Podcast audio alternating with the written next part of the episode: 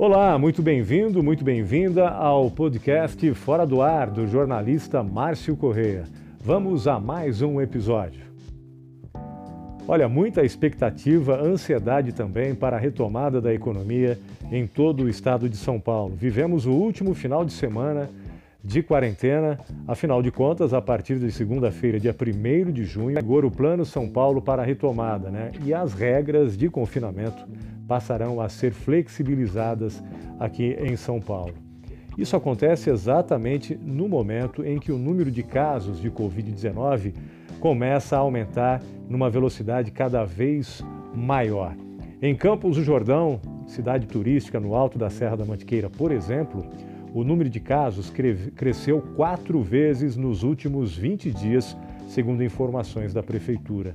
Hoje, Campos do Jordão tem 31 casos confirmados de Covid-19, 18 pessoas desse total de casos já se curaram, uma permanece hospitalizada e 11 estão em isolamento domiciliar.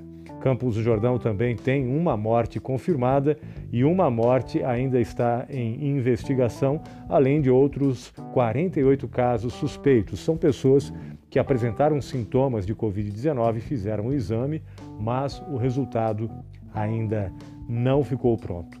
Como eu disse, o número de casos de Covid-19 em Campos do Jordão cresceu quatro vezes nos últimos 20 dias, seguindo uma tendência que a gente vem observando em toda a região metropolitana, do Vale do Paraíba, do Litoral Norte e também da Serra da Mantiqueira.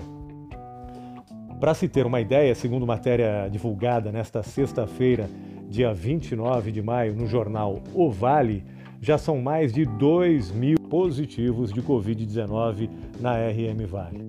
2.058 casos, para ser mais preciso, com 81 mortes. São José dos Campos é o epicentro da pandemia do novo coronavírus no Vale do Paraíba. São 794 pessoas doentes, contaminadas e 34 mortes.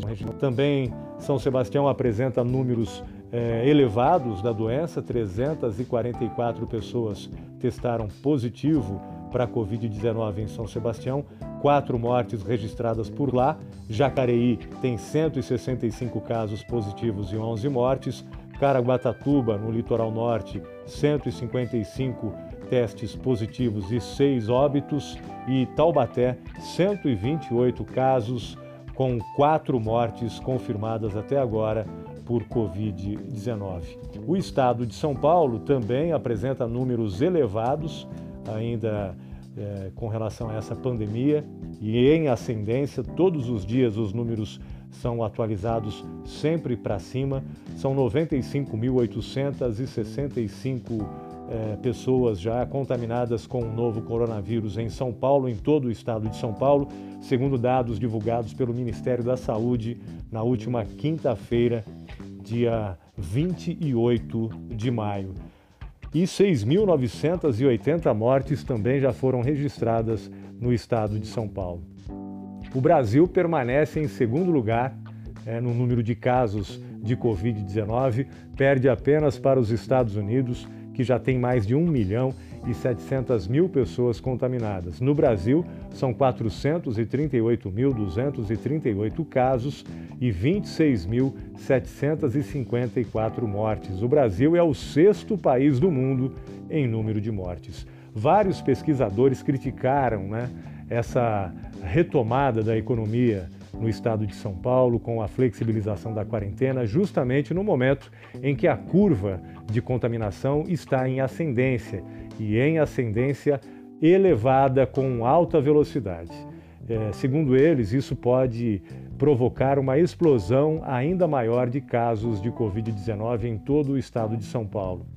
E o pior também pode acontecer, né? é um fenômeno que os especialistas chamam de platô, ou seja, seria o pico da doença durando muito mais tempo e demorando bem mais do que o previsto para que essa curva comece a diminuir, a curva de contágio.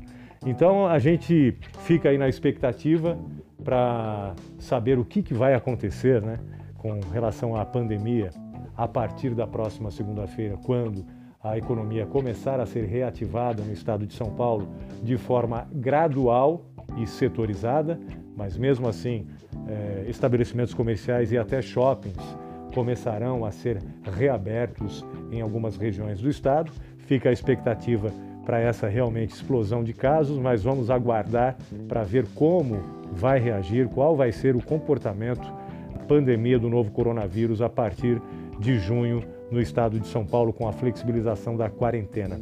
Enquanto isso, o que a gente pode fazer é continuar cuidando da nossa saúde e também da saúde das pessoas que nos rodeiam, usando máscara, que continua sendo obrigatória, apesar né, da, da, do relaxamento da quarentena no estado de São Paulo, o uso de máscara continua sendo obrigatório e também lavando muito bem as mãos com água e sabão. Se não tiver água e sabão por perto, usar sempre álcool em gel. É isso, gente. Muito obrigado pela audiência e até o próximo podcast.